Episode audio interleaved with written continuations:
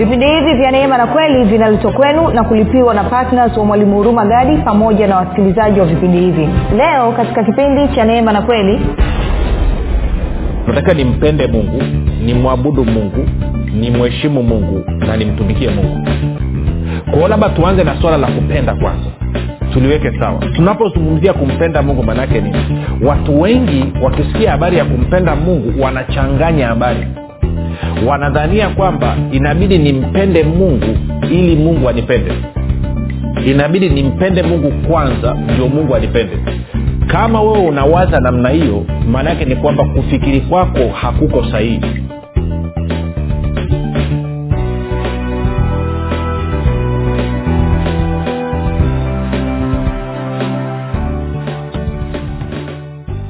Rafiki ninakaribisha katika mafundisho ya kristo kupitia vipindi vya neema na kweli. Jina langu naitwa huruma gadi. Nafuraha kwamba umeweza kuungana nami kwa mara nyingine tena ili kuweza kusikiliza kile ambacho bwana wetu yesu kristo ametuandalia. Kumbuka tu mafundisho ya kristo yanakuja kwako kila siku muda na wakati kama huu yakiwa na lengo la kujenga na kuimarisha imani yako wewe unayenisikiliza ili uweze kukua na kufika katika cheo cha kimo cha utimilifu wa kristo. Kwa lugha nyingine ufike mahali uweze kufikiri kama kristo uweze kuzungumza kama kristo na uweze kutenda kama kristo.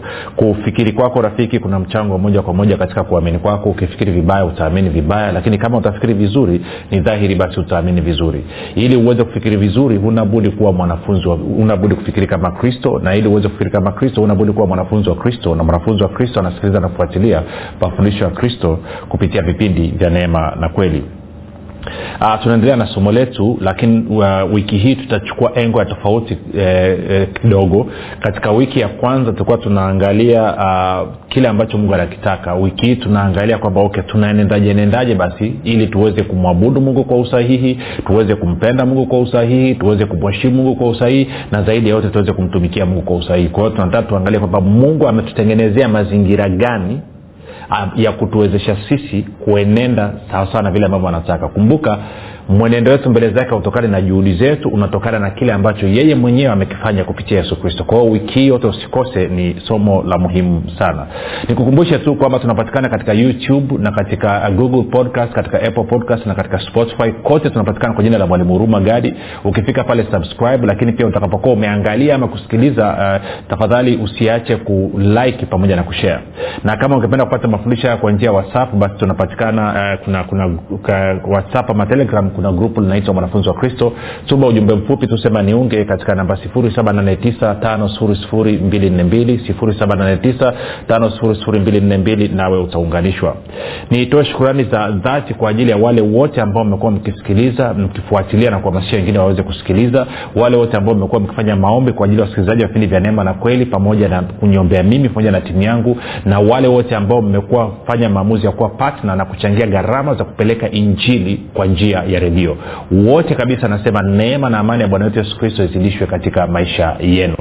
Na mwisho ni kukaribisha wewe ambao unasikiliza kwa mara ya kwanza nikupe ongera nikuombe tu kitu kidogo kwamba ukikutana na mafundisho kwamba yako tofauti na kufikiri kwako na kuamini kwako usikasirike na kuzima redio ama kutoka kwenye grupu. Nipe siku tatu mfululizo za kunisikiliza. Naamini roho mtakatifu ataleta marekebisho ndani yako ambayo atasababisha wewe uweze kupiga hatua nzuri. Baada ya kusema hayo basi nataka tende moja kwa moja kumbuka katika somo letu tuliona katika katika luka e, mlango ule wa nne mstari wa nane wakati bwana yesu anajaribiwa na ibilisi a, a, a, wakati bwana e, ibilisi amwambia bwana yesu amsujudie bwana yesu anamjibu shetani anamwambia nasoma some kwenye tafsiri ya neno. Anasema imeandikwa mwabudu bwana mungu wako na umtumikie yeye peke yake. Imeandikwa mwabudu bwana mungu wako na umtumikie yeye peke yake. Sasa tukaangalia nikakuonyesha kwamba katika kipindi hichi na hata kipindi kilichopita pia kwa maana ya kwamba kwenye agano la kale zaidi uh, labda tusome mistari miwili e, ama ya mistari miwili mitatu hivi itatusaidia. Uh, kwenye kwenye kutoka kutoka mlango ule wa wa ishirini kutoka mlango wa ishirini alafu mstari ule wa wa wa ishirini na mbili mpaka ishiri na tatu mungu anamwambia musa hivi. Bwana akamwambia musa waambie wana wa israeli hivi ninyi wenyewe mmeona ya kuwa nimenena nanyi kutoka mbinguni. Msifanye miungu mingine pamoja nami miungu ya fedha wala miungu ya dhahabu. Msijifanyie kwao anasema msitengeneze miungu mingine ya fedha wala dhahabu. Kwa lugha nyingine msiabudu fedha wala dhahabu. Sasa zamani walikuwa wanatengeneza vinyago wanatengeneza masanamu ya fedha na dhahabu. Kwa mfano tunafahamu wana wa israeli wakati wametoka misri pale chini ya mlima urebu walitengeneza ndama ya dhahabu. Wakaanza kuabudu ile ndama. Tunakwenda sawasawa. Sasa leo hii sisi wakristo wengi, wengi hawaabudu sanamu ya tunajua kuna dhehebu moja ambalo wanaabudu sanamu si mtakatifu yule mtakatifu yule yule na mariamu na nani nani siko huko. Lakini tunafahamu kwamba leo hii wakristo wengi tumetengeneza sanamu ndani ya mioyo yetu. Kwa sababu usisahau kitu kimoja.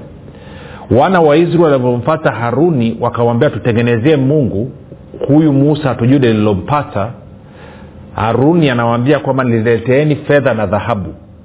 Wakamletea fedha na dhahabu kumbuka. Hawakumfuata wakasema tutengenezee ndama tumwabudu.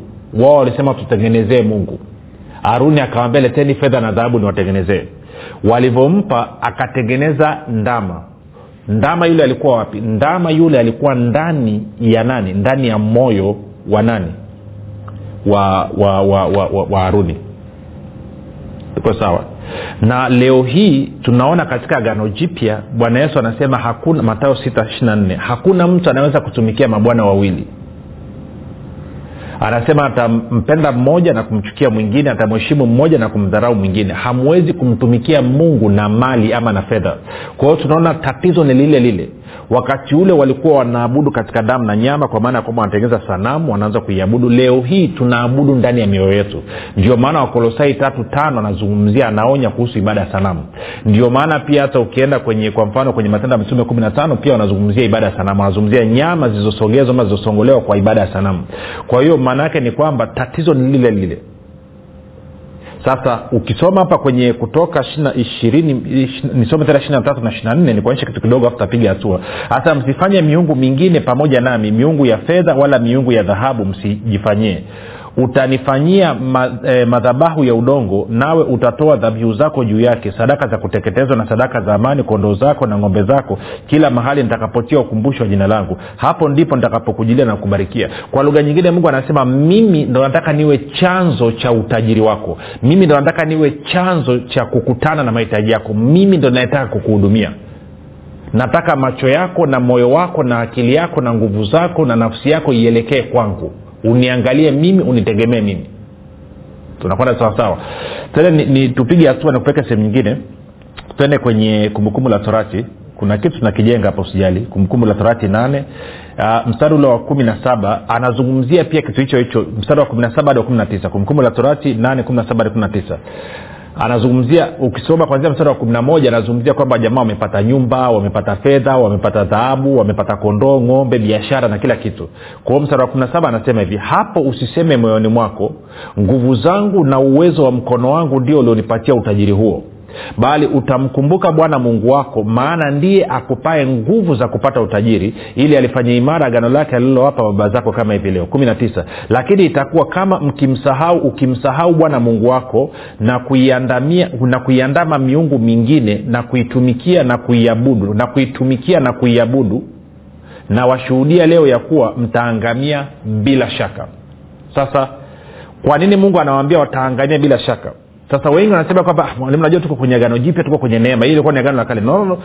kanuni ni ile ile.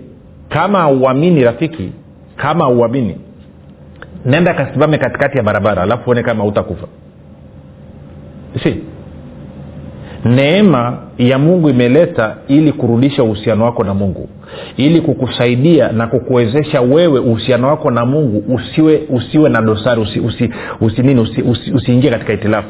Lakini madhara ya wewe kumkataa mungu madhara ya wewe kutokumheshimu mungu kutokumpenda mungu kutokumwabudu mungu kutokumtumikia mungu yako pale pale. Usije ukalisahau hilo rafiki. Usije ukalisahau hilo. Huwezi ukashinda unakunywa pombe usiku na mchana unavuta na sigara unasema mimi nimeokoka. My friend figo zikifeli huwezi ukamsingizia mungu kwamba ni mungu akusababisha figo zifeli. Mungu anavyosema ulevi ni dhambi ilikuwa ni kwa ajili ya kulinda afya yako. Sio kwa sababu atakiwa ufurahi. Si wewe unapovuta sigara hakuna sehemu yote kwenye bibilia imesema sigara ni dhambi. Lakini tunafahamu mwisho wa siku sigara sio tu kwamba itaharibu mapafu yako lakini uwezekano ni mkubwa kwamba sigara pia itakuletea kansa. Kwa hiyo hapa mungu anasema mtakapoiandamia miungu mingine kuiabudu na kuitumikia mtaangamia bila shaka sio kwa sababu yeye mungu anakuangamiza lakini hiyo hali ya wewe kumwacha kwa sababu gani? Mimi na wewe hatukuumbwa tuishi bila kumtegemea mungu. Linaeleweka kwa hiyo mungu anasema mimi ndo nataka niwe chanzo cha utajiri wako.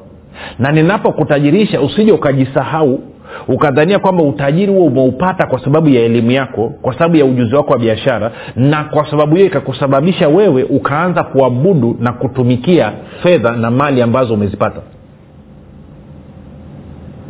tunaonaga watu anakuja mtu amechapika unamfundisha unamwombea.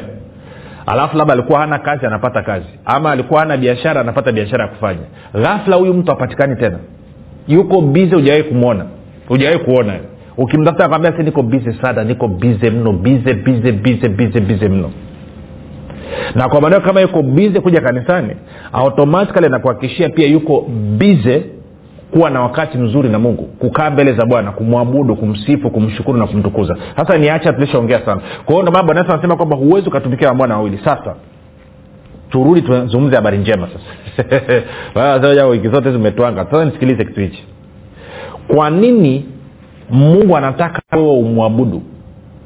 Naye kumbuka tumeona natakiwa ni mwabudu mungu. No natakiwa nimpende mungu nimwabudu mungu nimheshimu mungu na nimtumikie mungu. Kwao labda tuanze na swala la kupenda kwanza. Tuliweke sawa. Tunapozungumzia kumpenda mungu maanaake nini? Watu wengi wakisikia habari ya kumpenda mungu wanachanganya habari. Wanadhania kwamba inabidi nimpende mungu ili mungu anipende. Inabidi nimpende mungu kwanza ndio mungu anipende.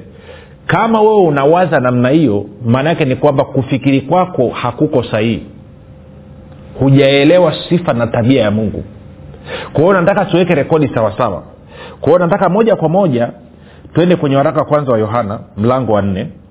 Tukirekebisha itatusaidia. Maanake wiki hii naamini kwamba mtapata mtapata matokeo. Yaani ufahamu wako unapokaa sawasawa eneo la fedha na uchumi alitakusumbua ndio, ndio lengo ambalo nalenga. Ndio maana tulianza na maneno magumu magumu. Wengine walionuna wamenuna wengine waliolefti wamelefti haina shida. Sitaacha kukueleza ukweli katika upendo mambo ya kupakana mafuta kwa mgongo wa chupa aa kwao tende waraka wa kwanza wa yohana mlango wa nne. Alafu nitakuonyesha mambo kadhaa pale. Nianze tu mstari wa saba ili tu, tu, tu, tu, tutasoma mistari kadhaa. Anasema wapenzi na mpendane kwa kuwa pendo latoka kwa mungu na kila apendaye amezaliwa na mungu naye anamjua mungu. Kwa anasema kila anayependa anamjua mungu. Kwa lugha nyingine asiyependa hamjui mungu nane anasema yeye asiyependa hakumjua mungu kwa maana mungu ni upendo. Kwa anasema kama haupendi wewe umjui mungu kwa kuwa mungu ni upendo. Katika hili pendo la mungu lilionekana kwetu kwamba mungu amemtuma mwanawe pekee ulimwenguni ili tupate uzima kwa yeye. Kwa anasema pendo la mungu linadhihirishwa kwa mungu kumtuma mwana wa pekee yesu kristo aje ulimwenguni afe kwa ajili ya dhambi zetu ili sisi tupate kuwa na uzima. Kumi. Anasema hili ndilo pendo si kwamba sisi tulimpenda mungu bali kwamba yeye alitupenda sisi akamtuma mwanawake kipatanisho kwa dhambi zetu. Wapenzi ikiwa mungu alitupenda sisi hivi imepasa na sisi kupendana. Kwa hiyo anasema mstari wa kumi kwamba sio sisi tulioanza kumpenda mungu bali ni mungu ndiye alianza kutupenda sisi moja nisome kwenye kwenye bibilia ya neno tusikia anasemaje. Anasema hili ndio pendo si kwamba tulimpenda mungu bali yeye alitupenda akamtuma mwanaye ili yeye awe dhabihu ya upatanisho kwa ajili ya dhambi zetu. Marafiki wapendwa kama mungu alivyotupenda sisi imetupasa na sisi kupendana. Bibilia habari njema anasema hivi. Hivi ndivyo upendo ulivyo. Si kwamba sisi tulikuwa tumempenda mungu kwanza bali kwamba yeye alitupenda hata akamtuma mwanaye awe sadaka ya kutuondolea dhambi zetu. Sadaka ya kutuondolea dhambi zetu. Wapenzi wangu ikiwa mungu alitupenda hivyo basi nasi tunapaswa kupendana. Kwa hiyo inamaanisha anakuonyesha kwamba mungu alitupenda sisi kwanza. Na kwa sababu mungu anatupenda basi tunatakiwa tuenende katika upendo. Sasa nataka niruke niende mstari ule wa kumi na nane na wa kumi na tisa. Anasema katika pendo hamna hofu lakini pendo lililo kamili huitupa nje hofu. Kwa maana hofu ina adhabu na mwenye hofu wa kukamilishwa katika pendo. 19 sisi twapenda kwa maana yeye alitupenda sisi kwanza. Kwa hiyo anasema sisi tunapenda tunampenda mungu na tunapenda binadamu wenzetu kwa sababu yeye mungu alitupenda sisi kwanza akamtoa mwana wake wa pekee ili aondoe dhambi zetu. Na kwa maneo sasa tuna uhusiano na mungu. Kwa hiyo upendo wangu kwa mungu na upendo wangu kwa watu wengine sio kwamba nampenda mungu na kupenda watu ili mungu alikubali hapana. Nampenda mungu na kupenda watu kwa sababu yeye mungu alinipenda mimi kwanza. Kwa hiyo upendo wangu kwa mungu na upendo wangu kwa binadamu wengine ni matunda ni matokeo ya upendo wa mungu kwangu kwanza. Kwa lugha nyingine kwa kuwa mungu ananipenda na kwa kuwa mungu amenipokea na kwa kuwa mungu amenifanya wakwake na mungu alinipenda tangu nilipokuwa ningali mwenye dhambi basi najua hakuna kitu chochote kinachoweza kunitenganisha na mungu na hiyo ndo inakuwa kichocheo cha mimi kumpenda mungu na kupenda wengine kwa lugha nyingine ni kwa kiingereza nasema ni gratitude. Ni shukrani yangu kwa mungu. Upendo wangu kwake ni shukrani yangu kwake kwa ajili ya yeye kunipenda mimi kwanza. Kwa hiyo maana yake ni kwamba mungu ananipenda masaa ishirini na manne. Sina naloweza kulifanya ili anipende zaidi wala sina naloweza kulifanya ili anichukie. Yeye ananipenda kwa sababu yeni upendo.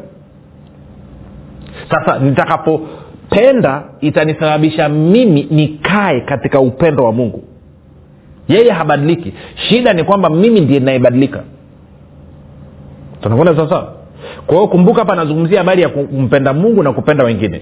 Si yeye habadiliki. Sasa sikia hili. Moja nikuonyeshe kitu. Tuende kwenye yohana 15 sababu anazungumzia habari ya kupenda wengine. Alafu tumwangalie yesu kristo ambaye alikuja kuishi sio tu kama mfano wetu lakini pia aliishi maisha yetu hapa duniani. Sasa angalia yohana 15 taanza mstari wa tisa. Bwana yesu anasema hivi. Anawambia mitume kama vile baba alivyonipenda mimi nami nilivyowapenda ninyi kaeni katika pendo langu kaeni katika pendo langu. Anasema mkizishika amri zangu mtakaa katika pendo langu kama vile mimi nilivyozishika amri za baba yangu na kukaa katika pendo lake. Hayo nimewaambia ili furaha yangu iwe ndani yenu na furaha yenu itimizwe. Kwa anasema amri yangu ndiyo hii mpendane kama nilivyowapenda ninyi. Sasa anasema bwana yesu anasema mimi nakaa katika pendo la baba kwa sababu nazishika amri zake ama natunza maagizo yake natekeleza maagizo yake. Anasema na ninyi mkitekeleza amri yangu ya kupendana maana ni kwamba itawasababisha na ninyi mkae katika pendo langu. Sasa tunafahamu katika maagizo yake kuna maagizo matatu ambayo bwana yesu alitupa na niseme haraka haraka muda utaturuhusu kuyazungumza. Agizo la kwanza alisema hili hapa pendaneni ninyi kwa ninyi kama nilivyowapenda ninyi. Hilo ni agizo la kwanza na agizo la pili akasema nendeni mkahubiri injili kwa kila kiumbe. Marko 15 sorry, marko 16 mstari wa 15 mpaka wa 18 na kuhubiri kwako injili lazima kuambatane na ishara maajabu na miujiza. Kwa, kwa, kwa mkristo wa kawaida sizungumzii mtumishi hapa. Maanake anasema na ishara hizi zitaambatana na wao waaminio. Kwa jina langu watatoa pepo. Watanena kwa lugha mpya wataweka mikono juu ya wagonjwa na watapata afya. Wakila kitu cha kufisha akita wazuru nao watakamata nyoka. Na wale itawaletea shida yote. Lakini pia tatu akasema nendeni mkawafanye mataifa yote kuwa wanafunzi. Nendeni mkawafanye mataifa yote kuwa wanafunzi. Kwa hiyo inamaana ninapokuwa nikitekeleza hayo maagizo ya yesu maanaake sio tu kwamba itanisababisha mi kukaa katika pendo la mungu lakini pia nitakuwa na demonstrate nadhihirisha jinsi ambavyo nawapenda binadamu wengine haiwezekani nikawa ninakaa mtaani alafu sijawahi kumhubiria mtu habari njema za yesu hata siku moja. Nina wagonjwa wananizunguka sijawahi kwenda kuwahudumia hata siku moja. Maana yake ni kwamba sina upendo. Ama upendo yes, maana yake ni kwamba pendo lililoko ndani mwangu sijaliruhusu litoke nje na kuhudumia wengine. Kwa nini? Kwa sababu bado sijapata ufunuo kuelewa kuhusu pendo la mungu. Sasa mwingine anasema okay. Kwa sasa hivi mimi kwenda kuhubiri injili na kwenda kufanya watu kuwa wanafunzi ni ngumu kwa nini labda sema sina ujasiri labda sijajifunza labda okay sio tatizo. Nitakuonyesha shortcut. Shortcut iko hapa. Twende kwenye warumi kumi. Warumi mlango wa kumi alafu nitaanza mstari wa tisa harakaraka kusoma. Anasema kwa sababu ukimkiri yesu kwa kinywa chako ya kuwa ni bwana na kuamini moyoni mwako ya kuwa mungu alimfua kutoka katika wafu utaokoka. Kwa maana kwa moyo mtu huamini hata kupata haki na kwa kinywa ukiri hata kupata uokovu anasema kwa maana andiko la nena kila amwaminie hata tayarika yaani kila amwaminie bwana yesu. Anasema kwa maana hakuna tofauti ya myahudi na myunani maana yeye yule ni bwana wa wote wenye mwenye utajiri kwa wote wamwitao kumi na tatu. Anasema kwa kuwa kila atakayeliitia jina la bwana ataokoka. Kumi na nne. Basi wamwiteje yeye wasiyemwamini? Tena wamwaminije yeye wasiyemsikia?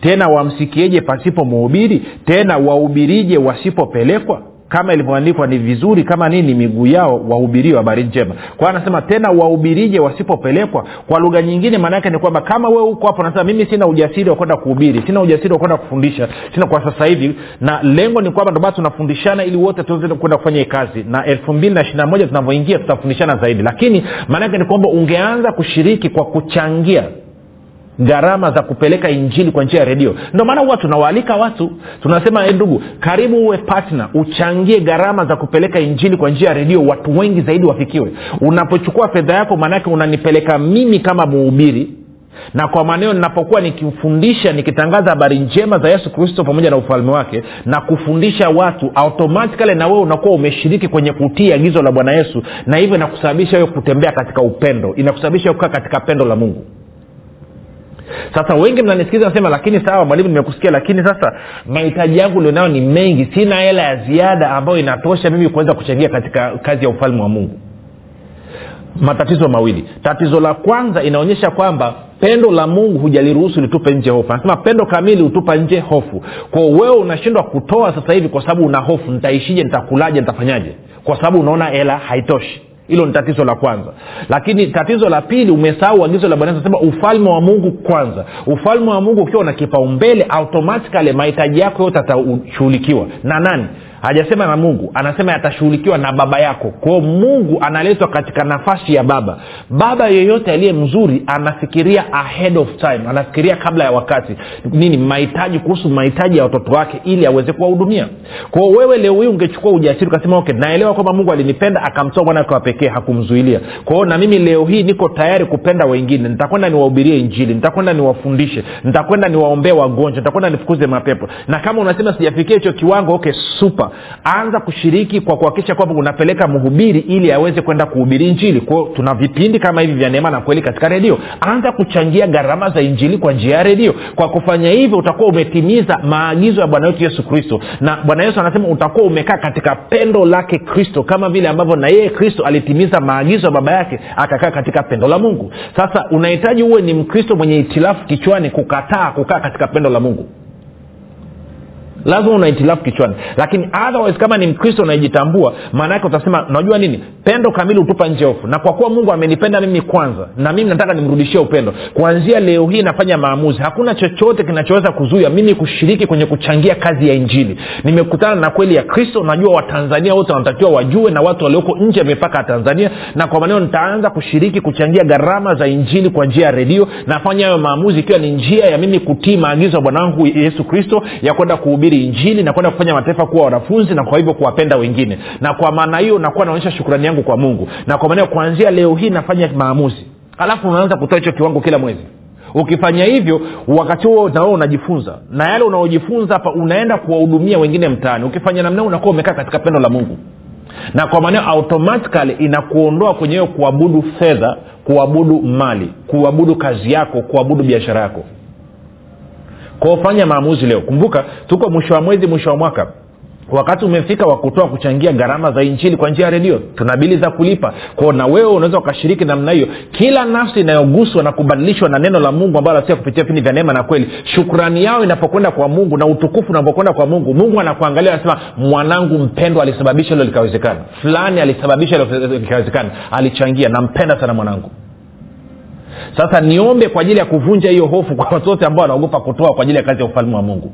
Baba katika jina la yesu kristo neno lako linasema haukutupa roho ya hofu umetupa roho ya upendo roho ya nguvu na ya akili timamu. Hivyo katika jina la yesu kristo ninavunja roho ya hofu ambayo inawatawala na kuwadhibiti hawa ndugu ambao wananisikiliza. Katika jina la yesu kristo ibilisi na hofu yako toka waachilie wana wa mungu waanze kutembea katika pendo la kristo waanze kutembea katika pendo la mungu. Waachilia mali zao aachilia fedha zao aachilia uchumi wao waanze kushiriki katika kazi ya kujenga ufalme wa mungu kwa mali zao. Katika jina la yesu kristo baba nafungulia roho ya upendo roho ya nguvu na ya akili timamu. Baba asante kwa ajili ya mabadiliko ambayo yanatokea. Baba nawabariki wale wote ambao wanahitaji kazi. Katika jina la yesu kristo baba nawabariki nawapatia kazi kwa sababu najua watakapoanza kufanya hii kazi watashiriki kwa mapato yao kuhakikisha kwamba injili yako inasonga mbele. Watu wengi zaidi wanafikiwa na injili kwa njia ya redio. Baba katika jina la yesu kristo naomba kwa ajili ya biashara zote ambazo zimefubaa na kusinzia naachilia nguvu ya ufufuo na baraka yako kuanzia leo hii zinaanza kufanya vizuri. Katika jina la yesu kristo wa nazareti naomba na kushukuru. Amen. Piga amena kubwa.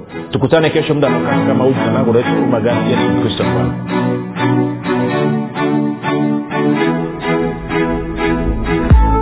mwalimu hurumagadi anapenda kuwashukuru wanafunzi wote wa kristo waliotii sauti ya mungu na kufanya maamuzi ya kuwa patna vipindi vya neema na kweli kwa njia ya redio. Na hivyo kusababisha mafundisho ya kristo kuwafikia wakazi wa mikoa ya arusha kilimanjaro na manyara. Kama hujafanya maamuzi ya kuwa patna vipindi vya neema na kweli haujachelewa bado. Kwani mungu amefungua mlango mwingine kwa mwalimu huruma gadi mlango ambao utasababisha kuanzia tarehe moja disemba mwaka huu kupitia redio mafundisho ya kristo kuwafikia wakazi wa mikoa ya mwanza shinyanga simiyu geita mbeya dodoma pamoja na wilaya nzega sumbawanga na bukoba. Ewe mwanafunzi wa kristo amua leo kumuunga mkono mwalimu huruma gadi katika kuhakikisha vipindi vya neema na kweli vinawafikia watu wengi zaidi katika mikoa hii mipya ambao mungu amefungua mlango. Kwa kutuma sadaka yako ya upendo ya kiasi chochote kupitia namba empesa 764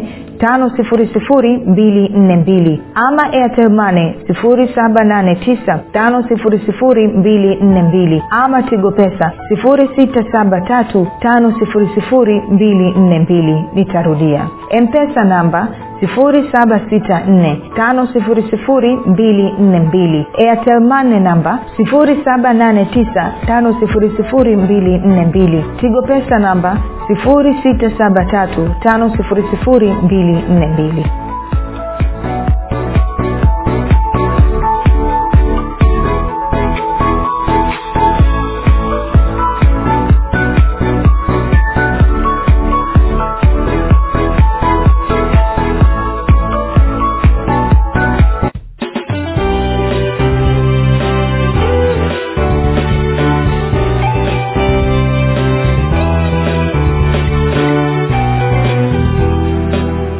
umekuwa ukisikiliza kipindi cha neema na kweli kutoka kwa mwalimu huruma gadi. Kwa mafundisho zaidi kwa njia ya video usiache kusubscribe katika youtube channel ya mwalimu huruma gadi na pia kumfuatilia katika apple podcast pamoja na google podcast. Kwa maswali maombezi ama kufunguliwa kutoka katika vifungo mbalimbali vya ibilisi tupigie simu namba 7645242 au 7895242 au 6735242